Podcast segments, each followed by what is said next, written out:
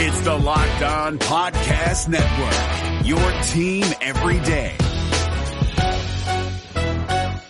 Jackson Gatlin here, host of the Monday edition Locked On N B A podcast. Every Monday, I cover the three biggest stories in the N B A with the local experts from Locked On. It's an awesome recap of the weekend of the N B A and a look at what's ahead. Mark your calendars on Monday to join me for Locked On N B A podcast, available on YouTube and wherever you get your podcasts. Treat yourself to the meal you deserve and have your favorite restaurants come to you with DoorDash. Right now, our listeners can get five dollars off their first order of fifteen dollars or more when you download the DoorDash app and enter promo code Locked On. Yeah, I want to baller like the Wizards. Yeah, you know what I mean. When I'm blue, I'm on the net. Girl, shooting shots for the team. I was in high school with dreams. Now I'm almost looking clean. Teaching game like a dean. Coach all these girls to a ring. Hey guys, welcome to the Locked On Wizards podcast, part of the Locked On Podcast Network. I'm your host, Troy Halliburton, and joins me on the line a very special guest, uh, my guy, Big Pooh from the legendary rap group Little Brother. How you doing today, Pooh? I'm good, man. Thank you for having me. Yeah, man, it's not a problem, man. I, I, I appreciate you for, you know, num- number one, always, uh, you know, putting on for, for, for the black men across America. I got a chance to actually uh, meet you at your uh, D C concert. And when I say that, it was like straight up black excellence in the building. You know what I'm saying? A, a lot a lot of old school players in there with disposable income. You know what I'm saying? Getting getting drinks, having a good time, man. It was a it, it was a great experience. Definitely, man. It was real festive. I had a lot of family in the building, so it's, it's always special when I get to uh, come home and perform in the D C area. Exactly, and I feel like uh, a lot of people out there, you know, when when you hear Little Brother, you know, you associate Little Brother with uh, the state of North Carolina, and I know that uh, you and uh, Fonte met at uh, uh, N C Central, but, you know, you actually are a D M V representative. So I wanted to give you this opportunity to, you know, let the world know about your, your, your D C sports fandom and how and how deep it really runs. Yeah, man, I grew up in, in Alexandria and in Fairfax County. Uh, went to high school at South Lakes High School, home of Grant Hill. Uh, Christy Winter Scott, um, she she coaching at South Lakes right now. And um, yeah, man, I I I bleed D C sports, man. Like, you know, people always ask me who's my favorite teams, and when I name the D C teams, they always be like, "What?" Like, it, it, because they just they just associate me with North Carolina. But the only the only time I venture off from a D C sports team is um, college football. Uh, I grew up, you know, college football isn't don't really run the D C Northern Virginia area, so all we got on a consistent basis was Notre Dame, so I ended up becoming a Notre Dame fan. But other than that, it's Redskins, Wizards, it's Capitals, it's uh, Georgetown, it's Maryland, it's the Orioles. I don't cheer for the Nationals because they were the Montreal Expos when I was growing up. But other than that, it's, you know, though, that's that's where my heart lies, my sport allegiance, it, it lies right there.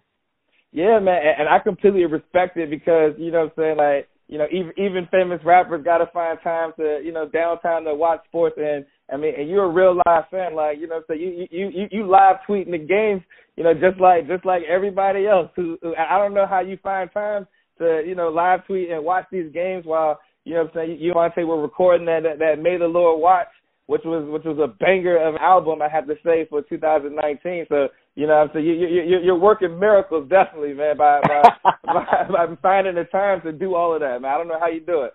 That's my that's my, my escape, you know what I'm saying? Like, I don't – I just got back into playing video games again, and, you know, but sports is my escape. Um, I can watch sports and not think about anything but what I'm watching, so – when I get the opportunity, man, I'm, I'm blessed to do what I do, so I get the opportunity to really watch a lot of games. And for basketball, I, I don't watch a lot of live games because it's just the timing of it. So, like, even last night, um, I came in, I got in the house at, like, three in the morning, and then I watched a replay of the Wizards game to just so I could see. I, I don't go on any sports pages. I won't go on Twitter. I won't go on Instagram. I won't go on anything until after I watch the game so I can watch it and experience it like I was watching it in real time. Yeah, man, and, and last night's Wizards game was, was definitely uh, interesting uh, if if not so much for like the, the play that was going on in between the lines, but even more so for uh, the the comments that Bradley Beal made uh, after the game. And so we're we're going to get right into that. Um, after so you said you went back and rewatched the, the, the Chicago Bulls game, so you see that the, the, the Wizards fell to the Bulls for the second time this for year. For the second, yes. Yeah, exactly. And the Bulls, man, you know, so they they ain't really all that. So you know, I can understand Bill's frustrations when the team keeps uh, losing to, you know, teams that are very much comparable to them. Um, first, let's start with uh, yesterday's game and Bill's comments. What, what what are your feelings about Brad being so frustrated with the team, you know, losing to these games and what he called was a winnable game? I, I definitely feel his frustration, and I, I just wonder, you know, I don't know Brad, but obviously, but uh, I was, I just wonder if his frustration is more with himself, because, you know, and I know you've been you've been you've been on him tough, you've been riding him this year, and I agree with you in a lot of ways. Um, it, it just feels like the offense have more flow when he's not there, and I don't know if that's a product of him and his high usage, or and and, and within that, the, the other players start spending time watching him as opposed to cutting and, you know, going for the open spaces. So I, I definitely feel his frustration. I just, if if it is him being more frustrated with himself, I, I wish he would have said that, because the guys, even though it was a small sample size, I mean, they was out there running a, a, a G League roster for games, and they had more continuity in their play than what they have when Bill comes in. And um, and that's not to say anything about Bill as a player. We all know he's a, he's a very good player, but it's just it's just something is just off with the way they play without Bill versus the way they play with Bill, and and they gotta they gotta figure it out, because well, he's going to continue to be frustrated until Wall get back. So he, he has to it, – it, something has to get figured out to where the end of the game continuity is better. He He's better within the offense of, um, you know, lowering his usage rate and, and just working more within the offense. I, I look at Kevin Durant as a perfect example, and not comparing, you know, the players they are to each other, but how Kevin Durant scores within an offense, it still ends up being one of the highest scores in the game. It doesn't have a high usage rate. Like, he's very efficient, and Bradley Beal has the ability to be the same way.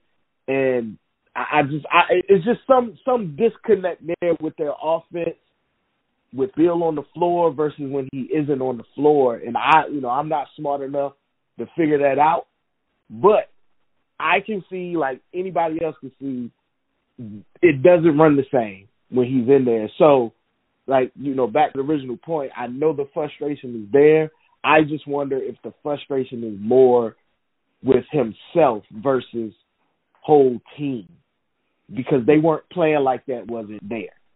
Yeah, no, I, I think that uh, from so from my perspective, his comments, that, that was like my initial reaction, that I think that that Bill is definitely getting frustrated with himself, because, you know, he's not playing up to the expectation that he had for himself coming into this season. And so when you look at last year, uh, you know, or over the the last two seasons, you know, Bill has he made his first two All-Star games. Um, but in reality, like, this is his first year coming into the season where he was like the quote-unquote the guy for the team.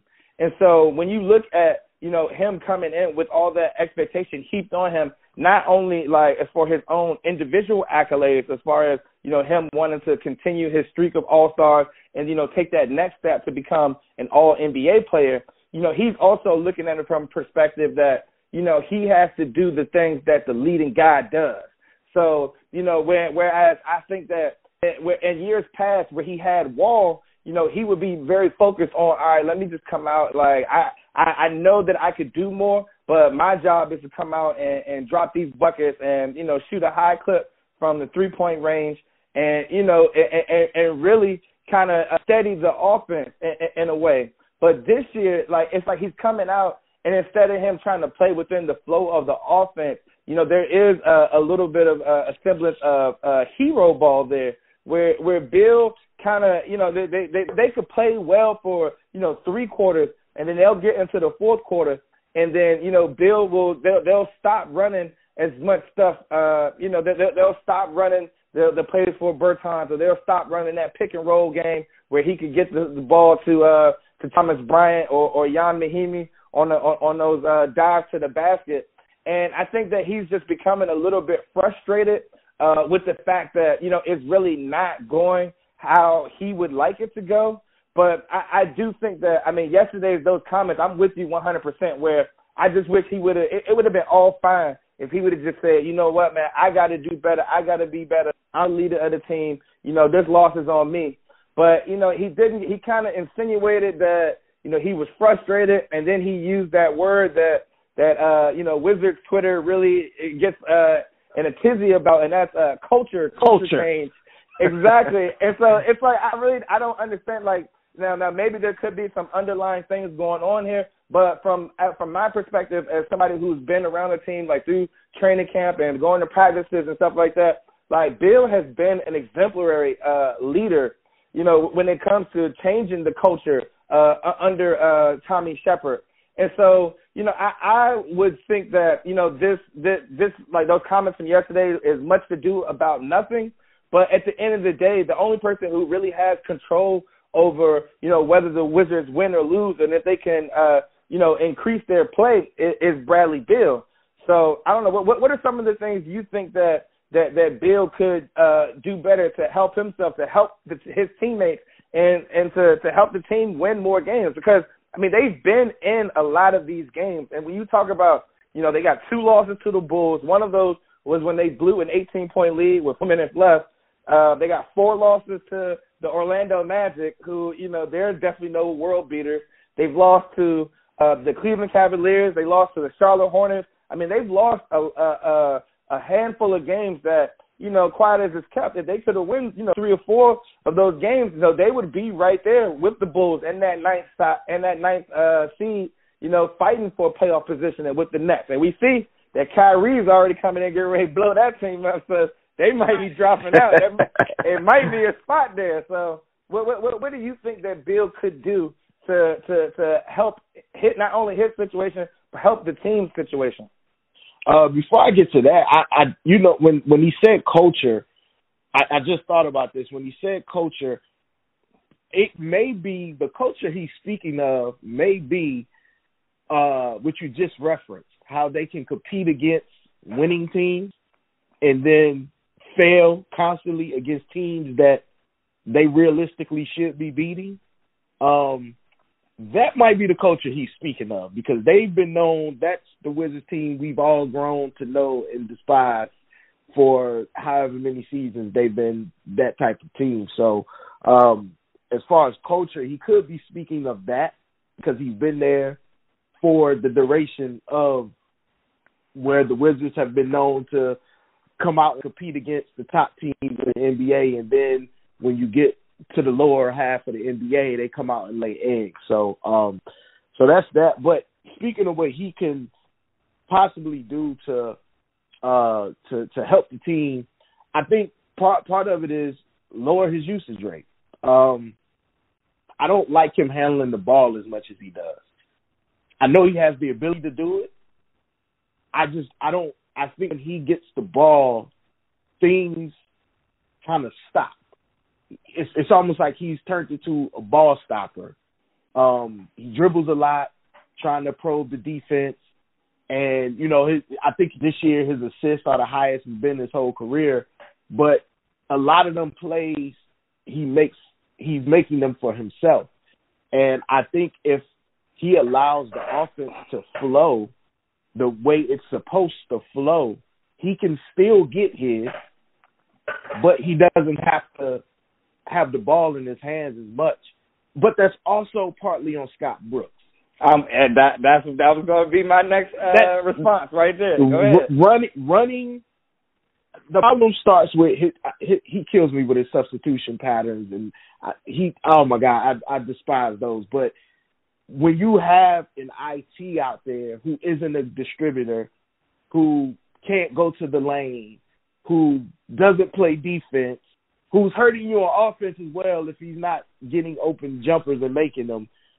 Bill has to turn into the distributor when he's on the floor with I T. And I think that's that's caused some regression in Bill's game, because when Ish Smith is on the floor, all Bill really has to do is do what Bill used to do. Yep. Come off the screens, come off the pin downs, and he can get buckets that way because Ish does a great job at probing and running the offense. But I believe Bill has gotten into the bad habit of running with I T, therefore needing and feeling like I have to do more because I know this guy is going to do less.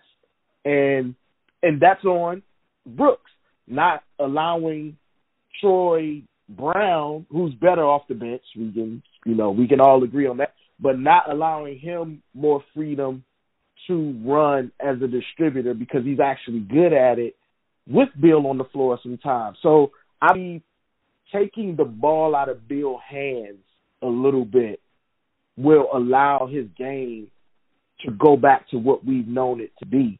I think he'll become more efficient again in his three-point shooting. I think he'll become more efficient from the floor, and I think that it also helped free up a Bertans more. Because watching the game last night, it's like Bertans couldn't get free. How can Bertans not get free with Bradley Beal and McCray on the floor?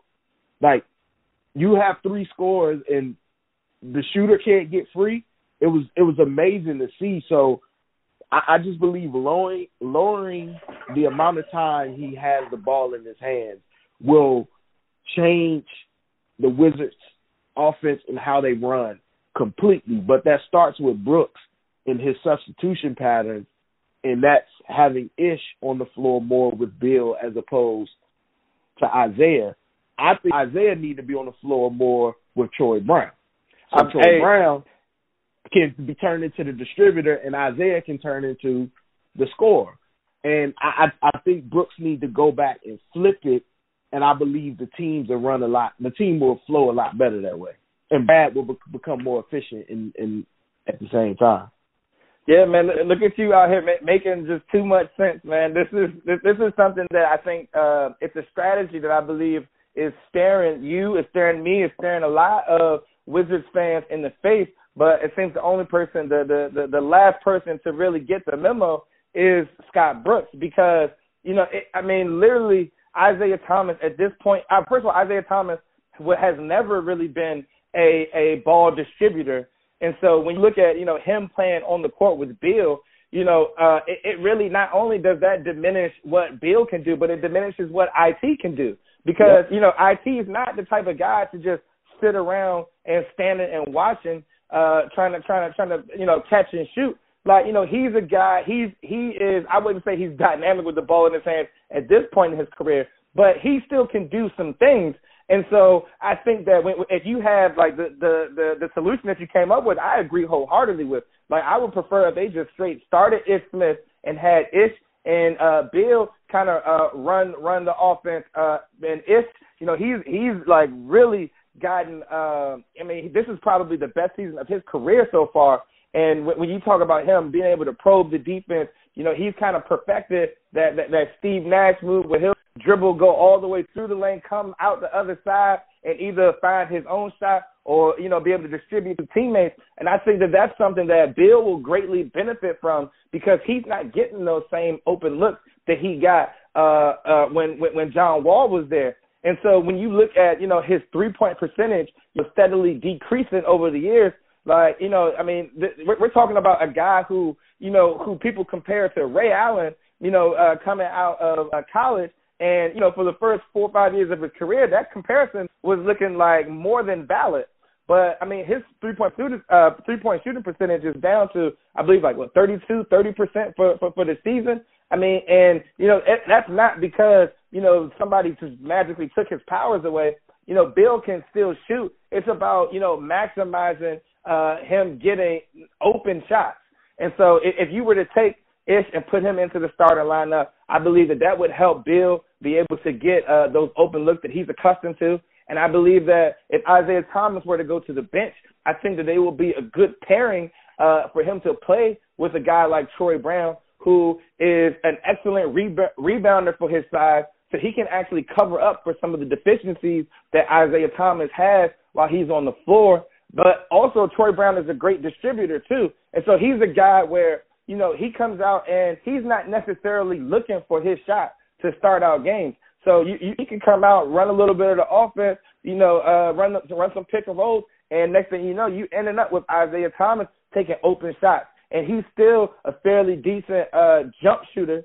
So, you know, th- this is something that I believe that, that, that Scott Brooks can can definitely uh, help out the team with by just making just a few minor adjustments. And so when, when you look at Bill and his comments from yesterday, and like I said, I can say that I think that, you know, he's frustrated with himself, but, you know, nobody's actually in Brad's head.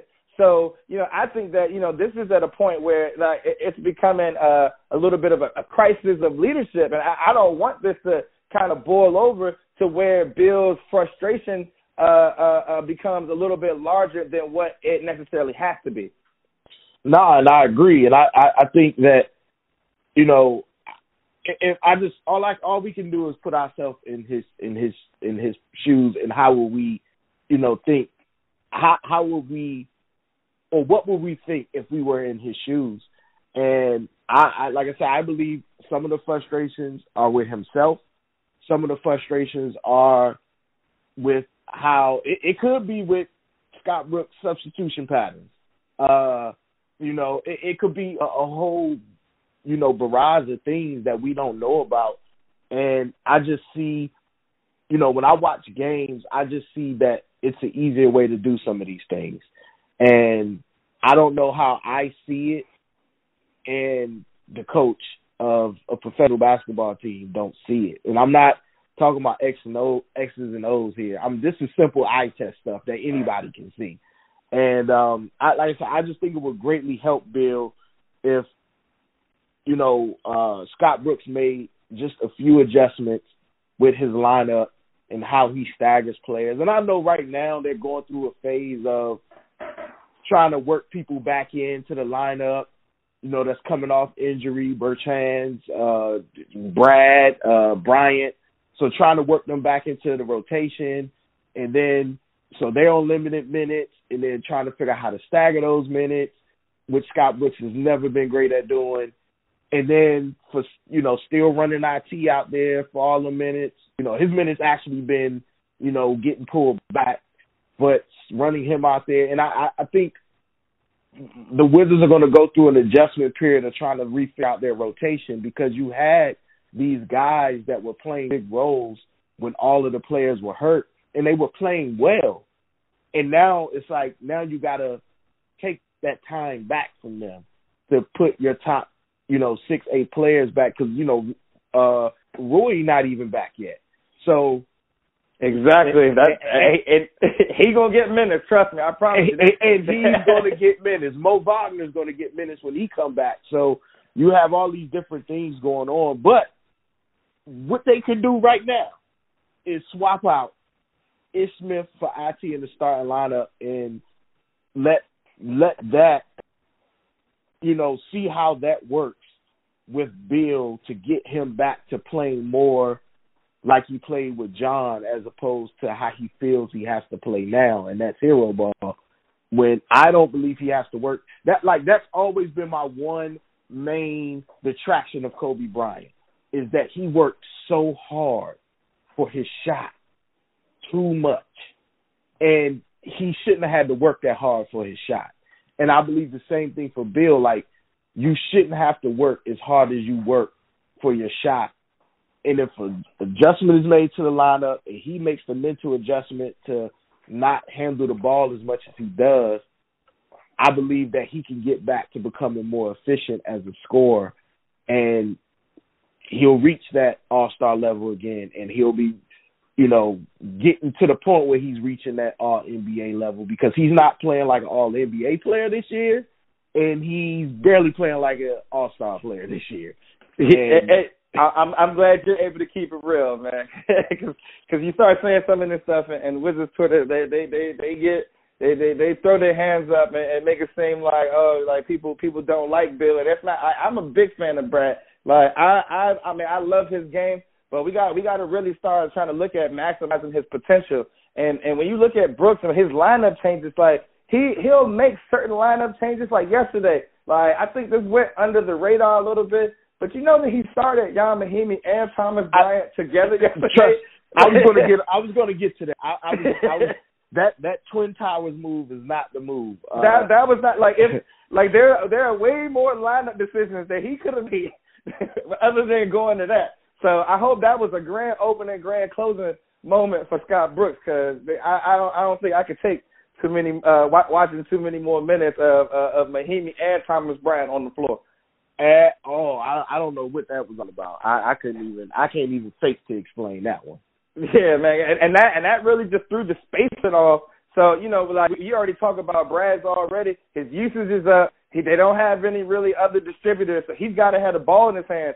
And then you you throw out two centers that, that aren't really good three-point shooters, and, and, and now, like, they're, they're, it's clogging up the lane. Like, that's just a recipe for disaster. So ho- hopefully Scott Brooks is, you know, ho- you know they, they, they hired all these great people with Monumental Basketball, Dean Oliver, the analytics expert. I need my man Dean Oliver to uh, to, to, to to slip Scott Brooks a, a sticky note and to let him know that yo that that wasn't it. That that was not the move, Brooks. Yeah, man. But uh, I want to take a quick break, and uh, on the other side of the break, I want to talk about uh, another hot topic among uh, Wizards Twitter right now, and that's what to do with Davis Bertans with the uh, upcoming trade deadline. Yes, indeed. We're driven by the search for better, but when it comes to hiring, the best way to search for a candidate isn't to search at all. Don't search, match with Indeed. ninety-three percent of employers agree Indeed delivers the highest quality matches compared to other job sites, according to a recent Indeed survey. And listeners of this show will get a seventy-five dollars sponsored job credit to get your jobs more visibility at Indeed.com slash podcast. Just go to Indeed.com slash podcast right now and support our show by saying you heard about Indeed on this podcast. Indeed.com slash podcast. Terms and conditions apply. Need to hire? You need Indeed.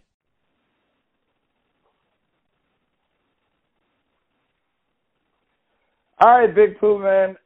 I feel like uh, Bertans was a guy that not a lot of people in Wizards Twitter were uh, very familiar with coming into this season, but I think that he has uh, stolen the hearts of a lot of Wizards fans because, I mean, straight up, I mean, this guy is six ten Kyle Korver. And like, I mean, I, I'm I'm saying, like, I've been watching him shoot. Like, he shoots in practice, he doesn't miss. Like, he can shoot. He pull up from thirty-five feet. You know, they do, like, shooting games. Uh, after practice uh, with, with, you know, Bertans and Brad and Jordan McRae and these guys. I mean, and Bertans puts on a show. And so I think that, you know, this was uh, definitely one of the great steals that Tommy Shepard, as the uh, new G M of the team, found when he traded for Bertans from the San Antonio Spurs, and he got the guy for literally nothing, or the draft rights to Aaron White. I wouldn't call that nothing. But, uh, you know, he, he, he basically acquired him for an asset that the Wizards were probably never going to really be able to turn over. And so now that gives them a lot of flexibility at the trade deadline because, I mean, you look at, you know, all of these contending teams and, you know, if you look at uh, uh, uh, potential trades, every team is out here thinking about how they could try to get Davis Bertans on their roster. Now, let, let, let's put on your uh, – you, you take off your rapper Big Pooh hat for a second, and we're going to put on your, your Wizards G M hat. If you were Tommy Shepard, how would you handle this Davis Bertans situation? I'm holding on to Davis to the end of the year.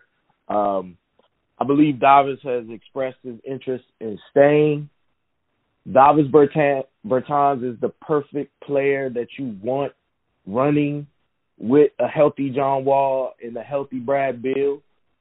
Uh, you're going to spend however many draft picks searching for somebody that can shoot like a Bertans, somebody that we found out is more than just a shooter. He he can actually, you know, he went to the baseline and yammed on somebody the other night. Um, he he knows spacing. He can handle the ball a little bit. He know he knows his angles. He actually plays good position defense. So you have this player at twenty-seven years old. That's what you want. Exactly what you want and need on the team. Why do you trade him away for a middling first-round pick, possibly in a weak draft, or a second-round asset that you're rolling the dice on when you have something guaranteed? And I do all I can, which it seems they've been doing, to per, to to keep Davis Bertans in the house. And I believe if I'm Davis, I want to stay because I've come to a team that's retooling, not rebuilding, so they have a chance to actually be really good next season. And they've allowed me to show my whole game. I go to a contender, I'm not showing my whole game. I'm exactly. turning back. I'm turning back into the guy that's just running to spot up in the corner for threes for my little fifteen, twenty minutes on the floor. Whereas with the Wizards, I get all the playing time I can ask for. And I know my life gets easier when John Wall comes back, when Rui develops some more. My life becomes very easy.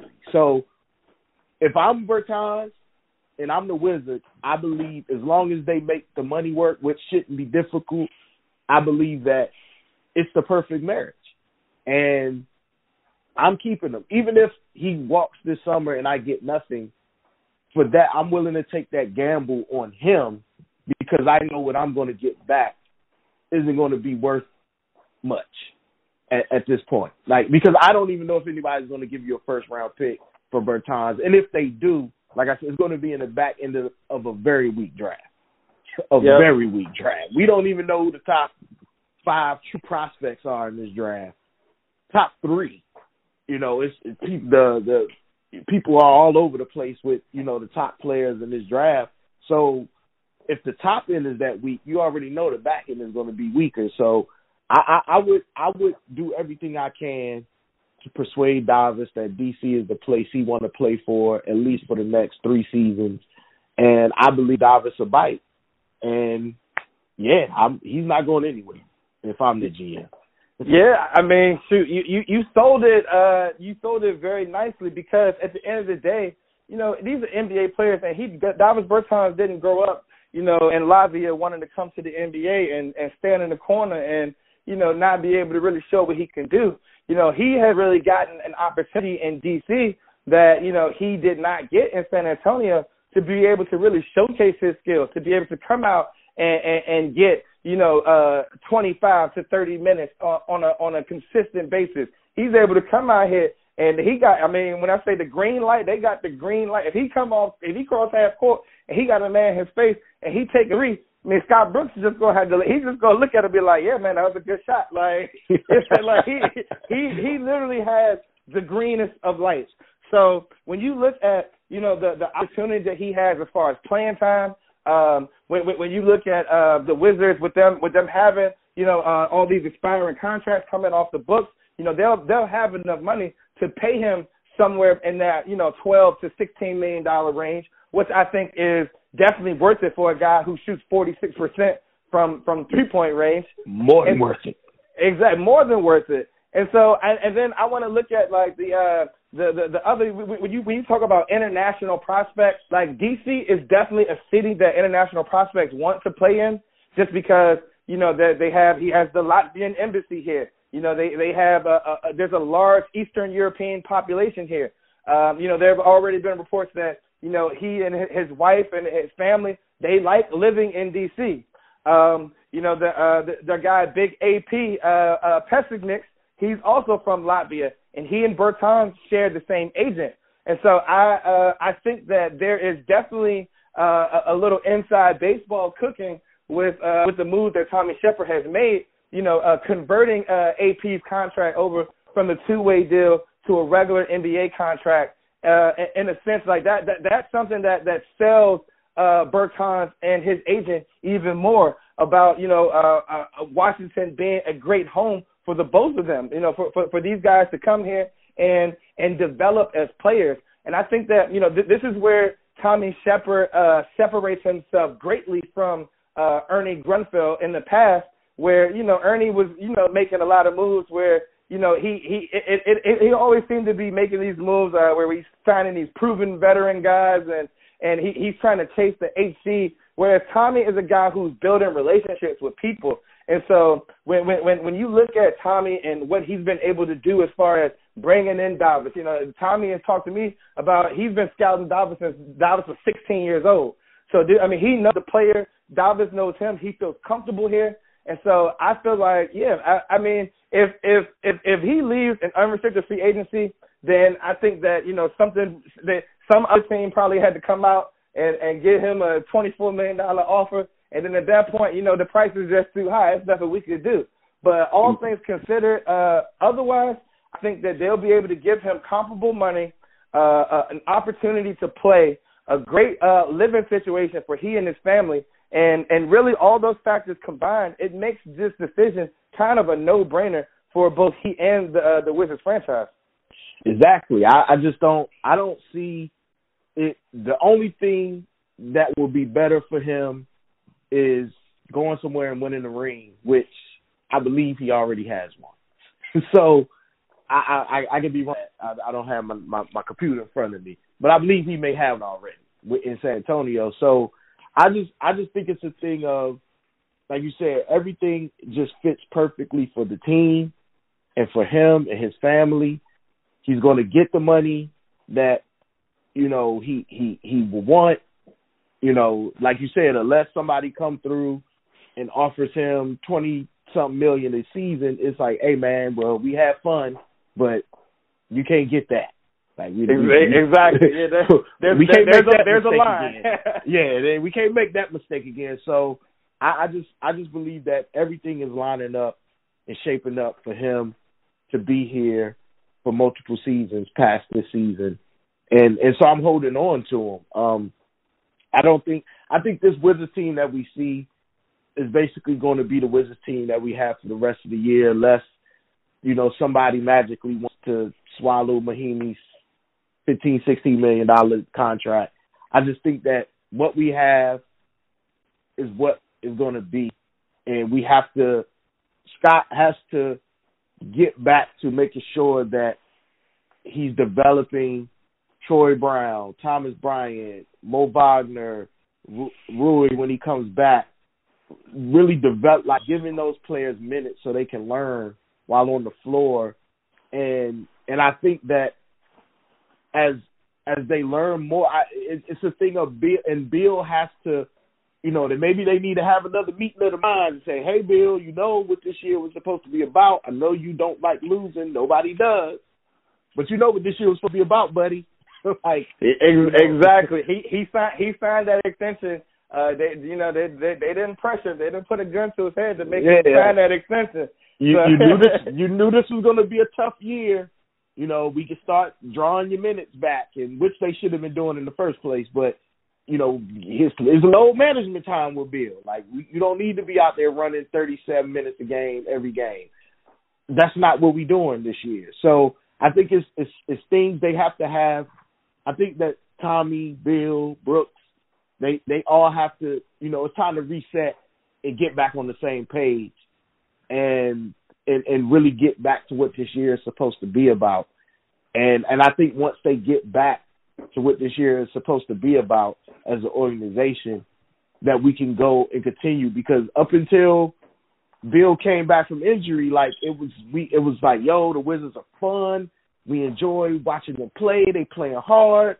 They singing it up on defense, but they top five scoring offense, and the young guys and the G League guys are going crazy, and we need to get back to that because, once again, that's what twenty nineteen, twenty twenty is supposed to have been about for the Wizards. And I just think that because they had some success against, you know, the Denver and Philly and uh, Boston, I think that that's fool's goal, and and you start thinking like, well, maybe we can slide into that eighth seed. Uh, and not saying that you shouldn't still want to make the playoffs, but this year was supposed to have been about developing, right? And you were going to lose a lot, and it it's it you're developing, and and I think, like I said, I just think they need to have get back, have a meeting, and get back on the same page of what this year is supposed to be about. Yeah, I definitely think they need to uh, temper some expectations. So, and, and that comes from having a, a meeting of the minds, just as you said. Uh, yeah, man, you, you, your your your uh, your G M hat is on point right now. I'm gonna I'm gonna keep going with this since since you're uh, coming up with all the right answers here, G M Big Pooh. Uh, what what do you think is the best solution to do with John Wall, who is, you know, he, he is coming up on that uh, eleven month mark, so You know, this was a, a, supposed to be eleven to fifteen months uh, recovery time for him uh, after he tore his uh, Achilles last year. And so I think that, you know, a lot of people, there's a lot of buzz growing around John Wall right now because, you know, that he, he's working out with the team. He's playing some some three-on-three and some full-court, four-on-four action, and he's looking good. He's showing a little burst. He's doing some reverse dunks here. Uh, how, how would uh, G M Big Pooh handle the, the, the John Wall situation? Is, is he is he going to be playing this season, or, is, or or should we be just uh, shelving John Wall and expectation of playing him uh, coming back for next year? What I've always would have, what I, I would what I would do with John Wall if I was G M, once they didn't get approved for the disability waiver, my thoughts was like, well, if I'm the Wizards, I would let John Wall come back the last couple weeks of the season. And this is why. When you come back from injury, especially a devastating industry, injury like an A C L or Achilles, it's still, even when you get on the floor and play at N B A pace, it still takes a little while to kind of get your rhythm, get, you know, he's going to have to get readjusted to playing in the N B A game again. You know, getting the jitters out, getting really comfortable, going full speed on that Achilles. And I think letting him play on very, very low minutes minutes um, the last month of the season or the last couple weeks of the season will kind of help him knock some of that rust off quicker as opposed to waiting to the beginning of the next season where you're supposed to be going full steam ahead again. So because they didn't get the waiver, I definitely would make a plan to have him come back the last couple weeks of the season.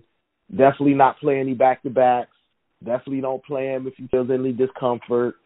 And just let him slowly come back, work up the ladder, get used to the pace of the game again, get used to being on the floor, get used to running. So when he does hit the floor next season, you're running full speed and you don't have to go through some of the rust that he's going to eventually have to go through from being out so long. Yeah, I'm right there with you, and I think that that's just, it's kind of the, the same exact uh, formula that the uh, Indiana Pacers took with Paul George a few years ago when he had that devastating injury where he broke his leg uh, playing with uh, Team U S A. You know, people forget that, you know, P G came back and played, uh, you know, that, I think I believe it was about ten to fifteen games uh, at the end of that season. And so, you know, that really helped him. He and he talked about how, you know, that helped him build up his confidence heading mm-hmm. into the offseason. And so, you know, for a guy like John Wall, like, you know what I'm saying, not to say that he ever would lack for confidence, but I think that, you know, he would really need a, a boost to come out and, like you said, get get get that good swag, get that good lather, you know, come out here, get a couple uh get a, get a couple highlight dunks, get one of those uh signature chase down blocks, put the rest of the league on notice, because quite as it's kept, there's a lot of disrespect out here coming from national media members, you know, saying, you know, John Wall got the worst contract in the league and, mm-hmm. you know, all this other stuff. You know, this, this this is, I think, will be a good opportunity for them to, to, to you know, put, put everybody else on notice and put the team on notice that, you know, that, that, that John Wall, you know, said that, you know, he, he's still going to be a very dynamic, a very good all-star level player when he comes back. And I honestly believe that. Like, and I'm not saying that because, you know, I, I'm around the team a lot, but, I mean, like, the guy, Wall, I mean, he wasn't the number one pick in the draft for, for no reason. Like, he's a freak athlete. So when you look at, you know, comparing his A C L to guys like Brandon Jennings or Chauncey Billups, you know, while he's a great player, you know, he wasn't a great athlete. You know, John Wall, is he's different. Like, his body is different. Like, he can do things on the basketball court that, you know, that your average point guard should not be able to do. And so, you know, I one hundred percent believe that, you know, it, it just it, there's no harm really, especially, you know, if he's cleared medically by the doctors. And like you said, no back-to-back, you know, put him on a minutes restriction, you know, let him just come out there and just and just, and just be able to build up his confidence. I think that that's something that, that could go a very long way for not only Wall as the player, but for the Wizards as a franchise and as an organization. Definitely, and it also allows Wall time. If you get a little ten, fifteen games, it allows you to go into the off season knowing exactly what you need to work on.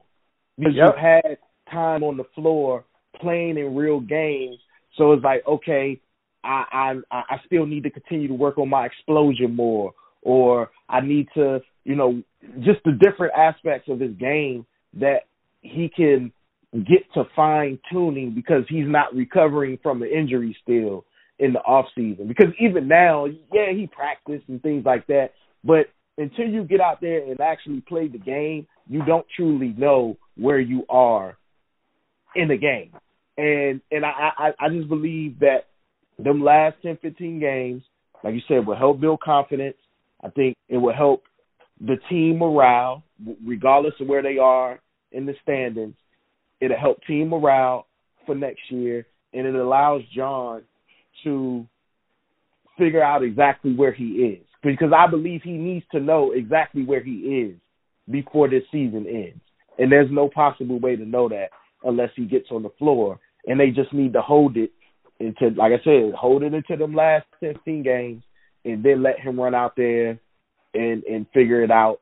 And we, the whole Monumental Sports, will figure it out at that point, and then we'll know exactly where he is, and then we can go into next season with a better understanding of what this team is and what this team has potential to be. I mean, I'm right. I'm right there with you, man. You know, they, hey, Monumental Basketball, they out here giving handing out jobs left and right, man. They need to go ahead and uh, holler at my guy Big Pooh, because he know what he's talking about, man. I take a job too. I'm, I'm, I'm ready. I, I'm ready. Put sign me up. That's what's up. That's what's up. Hey, I want to take a, another quick break, and I'm gonna come back for the last segment, and we're gonna do a, a, a quick look at, at some of these East All Stars and some names that we like, some names that we don't like, and whether we think that Brad will make the cut. All right.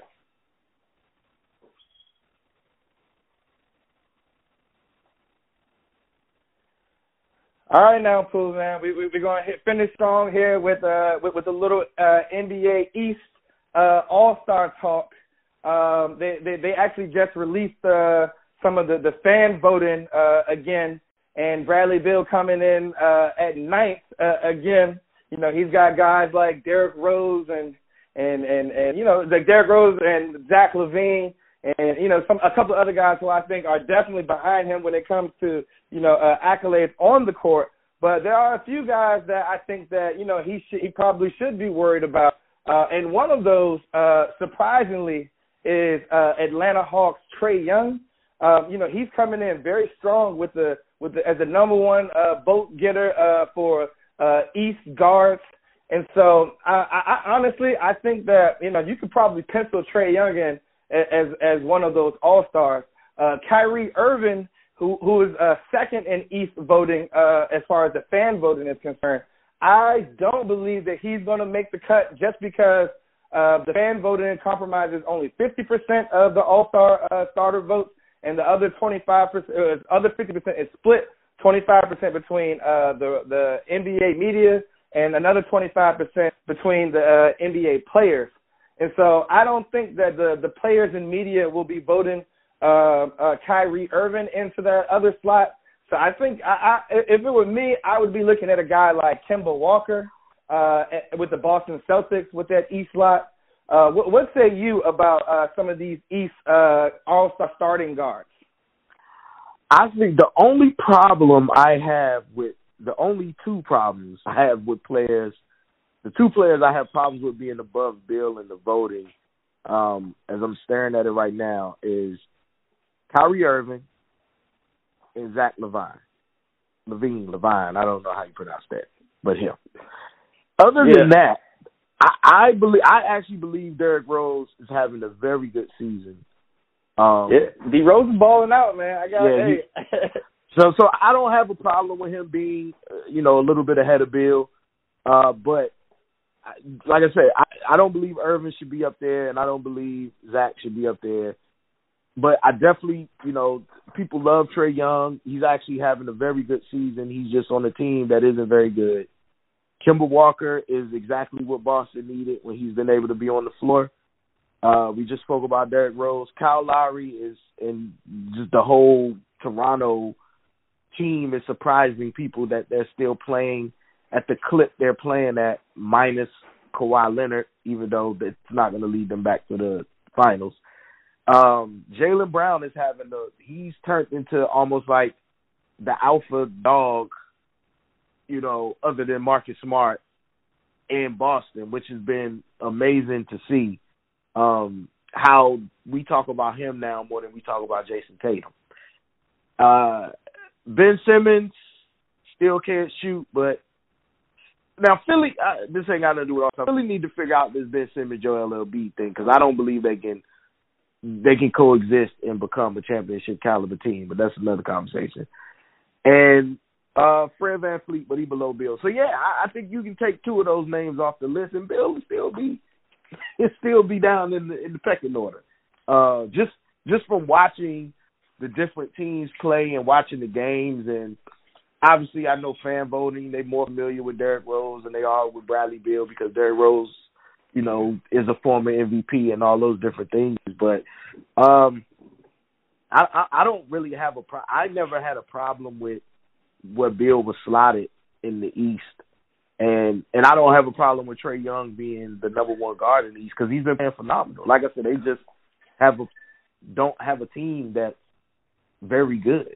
But he's been playing phenomenal basketball, getting his Steph Curry light on. Um, yeah, yeah. Steph, Steph Curry light is the perfect way to describe Trae Young. And I'm right there with you. I don't have a problem with him Uh, uh, receiving as many votes and as attention from the fans, because I mean, people got to remember, first of all, the All-Star Game is a, is a, it's like a tribute to the fans. So I mean, they obviously they, they wanna they they're voting for the guy that they think is going to be the most excited and the guy who they think is going to be able to come out there and put on a good show. And mm-hmm. so you know, when when you talk about you know putting on a show, like I mean, Trae Young put on a show in his warm-ups, right? Not only let alone on the court. So you know, I'm I'm right there with you. Um, You know, the the the, the Kemba, Kemba Walker, like I said, I think that Kemba should probably be the other starter. And so then when you look at the other guard, uh, you know, I, I like Simmons. I like Jaylen Brown. And then I think Bradley Beal falls in right under there. I I, I know that Derrick Rose is having a good season, but I'm going to tell you why uh, I think that Beal is going to end up getting the All-Star nod is because people forget that, you know, the coaches are the ones who select the, the, the All-Star reserves. And so I'm going to tell you this. I, you know, I go to a lot of the Wizards games, and, and, and the coaches, they do, uh, you know, pregame availability. And, you know, every coach that comes through there, they rave about, you know, Bill and, his, you know, his, his maturation as a player and, you know, how they got a game plan towards him. And so when you look at, like, the fact that the coaches are the ones who have to select uh, who's going to be the All-Star, these are the same coaches who are drawing up these double teams and traps and trapping, they're trapping Bill at half court, and you know they're devising uh, uh, uh, defensive scheme uh, plans to, to specifically try to slow down Bill. So you know, th- I mean, th- this is a guy. I mean, he's got the respect of the coaches. Trust me. So you know, th- these are the guys that you know they're they're game planning against him. So they're they're they're gonna they're gonna have enough respect for him, and they're gonna they're gonna probably vote him in. So I wouldn't be worried so much about uh, him uh, losing out On, on that All-Star slot, but I do think that you know th- with the with the way that he's been playing as of recently, that he's making it probably a little bit too close for comfort at this point. The the the thing that's helping them with Derrick Rose is, I, while I, I agree with your point wholeheartedly, the thing I think that's helping him with Derrick Rose is Detroit isn't an enjoyable basketball team to watch play. Exactly. Yep. they, they aren't enjoyable to watch play. Whereas the Wizards are losing uh, more games than they're winning, but they are an enjoy to watch ninety-five percent of the time. So, um, yeah, no, I, I definitely agree with your point. I, I know, I believe that Bill is going to make the All-Star game. Um, like you said, it's, it's, it's very close for comfort, but I, I think a lot of people attribute the struggles that he's having just to the Wizards being a quote-unquote bad team. Um, and I think people who do that are people who just might see a couple highlights or look at the record or look at the names on the roster as opposed to, you know, me watching every game, you watching every game, watching practice and shoot around. So I think that, you know, the way the national media is going to look at it is that Bill is just on a terrible team. Uh, whereas we look at it as, Bill, you should be doing more by doing less. Uh, and, and the team will actually end up being way better than they are. Um, so I, I definitely think he's going to end up making making the All-Star game. Um, it's just it's going to be it's going to be close. It's going to be very close, but I, I definitely think he's going to end up making it. Yeah, it, it's going to be it's going to be real close, but you know, like, like I said, man, I, I think I think that he has. You know, forget like like I said. I, I I'm gonna keep harping on this. I want to emphasize this again because I mean this is something that I definitely noticed. Like I mean the coaches, the respect that they have for Bradley Beal. You know they you know they they talk about him like like he's James Harden. Like you know what I'm saying? Like and they and and and the quiet is just kept. You know they they kind of give him some of that treatment like he's James Harden too. So, and I think, you know, going back to the conversation that we had in our first segment, you know, that might also be a part of the problem with, you know, Bill and his uh, his comfortability factor with trying to navigate his way through, you know, being the man. You know, this is his first time really seeing, you know, these type of, you know, uh, uh, trap defenses where, the, you know, the, the, they are literally keying in on him to make sure that, you know, he's not uh, beating them. So, and, and that's even more of a reason why, you know, that he needs to go ahead and let that ball go sometimes. If you know that his defense, if they coming out here and they trapping you at half court, man, you just gotta hit you gotta hit that pass, you gotta hit it on time so that the next person can hit a pass and then another skip pass. Next thing you know, you ended up with an open Bertans three. Like that's that's good offense right there. And, and that and that's why I always put some of that responsibility on the Brooks, because if you see that and you know that, then it's time for you to do the right thing and put Ish Smith in that start lineup and run with Bill to make life a little easier, and Bill can get back to coming off them pin downs, them curls, them screens, them. Even though the Wizards aren't a great screening team, yeah, them D H Os, them dribble handoffs, man. I need that, yeah, man. Yeah, I miss, you, I miss Gortat, man. it's, it's, it's still different things you can do by taking the ball out of his hands, and that will prohibit the double team and the traps, because he's not putting the ball on the floor as much, because you, you're not double-teaming and trapping somebody coming off of a pin-down screen, because you're going to leave the person setting the screen open under the hoop. So it, you just alleviate a little bit more of that pressure by taking the ball out of his hands a little bit more every game, as opposed to letting him as ball-dominant as he's been. And but, like you said, the coaches definitely respect him because they're trapping them. They're trapping them heavy. Yeah, and real, real heavy. He he's saying some stuff he ain't seen before. yeah, and, and, and I mean, I, I'm assuming he he didn't know what was coming, but he had to expect that something was going to change, because everybody knew coming into the season that he was the guy. And um, his team has the players on his team have started to do a good job of, you know, becoming. I mean, they still was one of. Uh, they still was a high-scoring team with Bill out. So the the you have the players that can still put points on the board. You just have to allow them to be the players that they can be. And like I said, it all starts with him coming off the ball. Hey, man, I, I, I like it. I like it, man. You look at that, man. Big Pooh knows knows the rap game. Big Pooh knows basketball, man. We start getting you the Bo Jackson treatment, man. Hey, man, but I, I greatly appreciate you for coming on and, and, and letting the people know your, your, your wealth of basketball knowledge. Uh, and I'm going to do, uh, as I do with every guest on, on the podcast, I'm going to give you this opportunity to, to kind of uh, plug yourself and plug your social media and let the people out there know where they can find you, Big Pooh. Definitely. You can check me out on Twitter and Instagram, uh, Rapper Big Pooh. Uh, and then um, you'll find me from state to state, city to city this year. Little Brother, May the Lord Watch album is available right now. And we're coming to a city near you. Um, we have new tour dates up. You can go to little brother n c dot com and see all the new tour dates. We're still adding tour dates. And other than that, you can catch me online, more than likely talking about sports. Yeah, man, I, I love it, man. Like I said, and if anybody out there is listening, you could definitely go check out Little Brother, man. I got a chance to go check them out at the historic Howard Theater, and, they, and like like I said, they put on a, a great show. The best words I can use to describe it is is black excellence. And so, you know, as, as a guy who's been a fan, I remember, you know, listening to the Minstrel Show and that OK Player, you know, back in the day. So, you know, we, we my, my my love goes deep. That that loving it is still a, a track that I keep in rotation to this day. So, you know, man, man. Thank you. Thank you, man.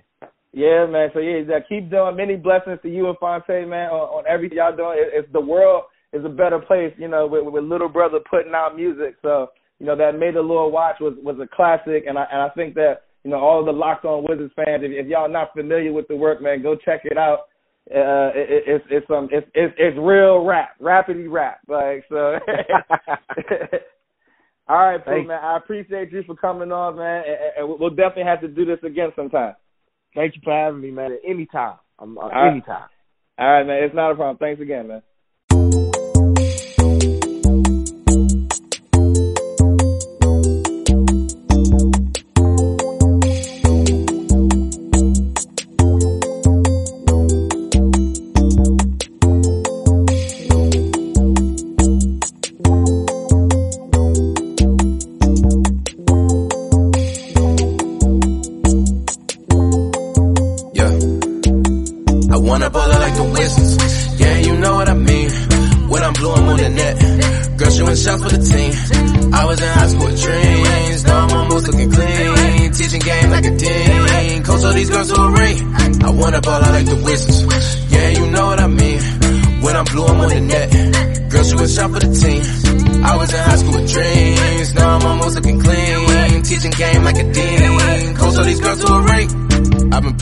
I was a fetus, young P G legend like Gilbert Arenas. Now I'm chilling back, giving advice. I buy my girl shit, it don't matter the price. They see that I'm taking, they try getting pants. Late with money, I just tell in advance. I ain't cheating, I'm just trying to dance. She just trying to have me up in the trance. I'm in a strip club like fuck it. They just trying to make some buckets. Love when I slide down my ones, but it bounced like a ball when I struck it. So if you ever see a real nigga like me, just let him live and just be how it be. Go to the club with them two and you'll see that with a J, we be on the same team. I wanna ball out like the Wizards, yeah, you know what I mean.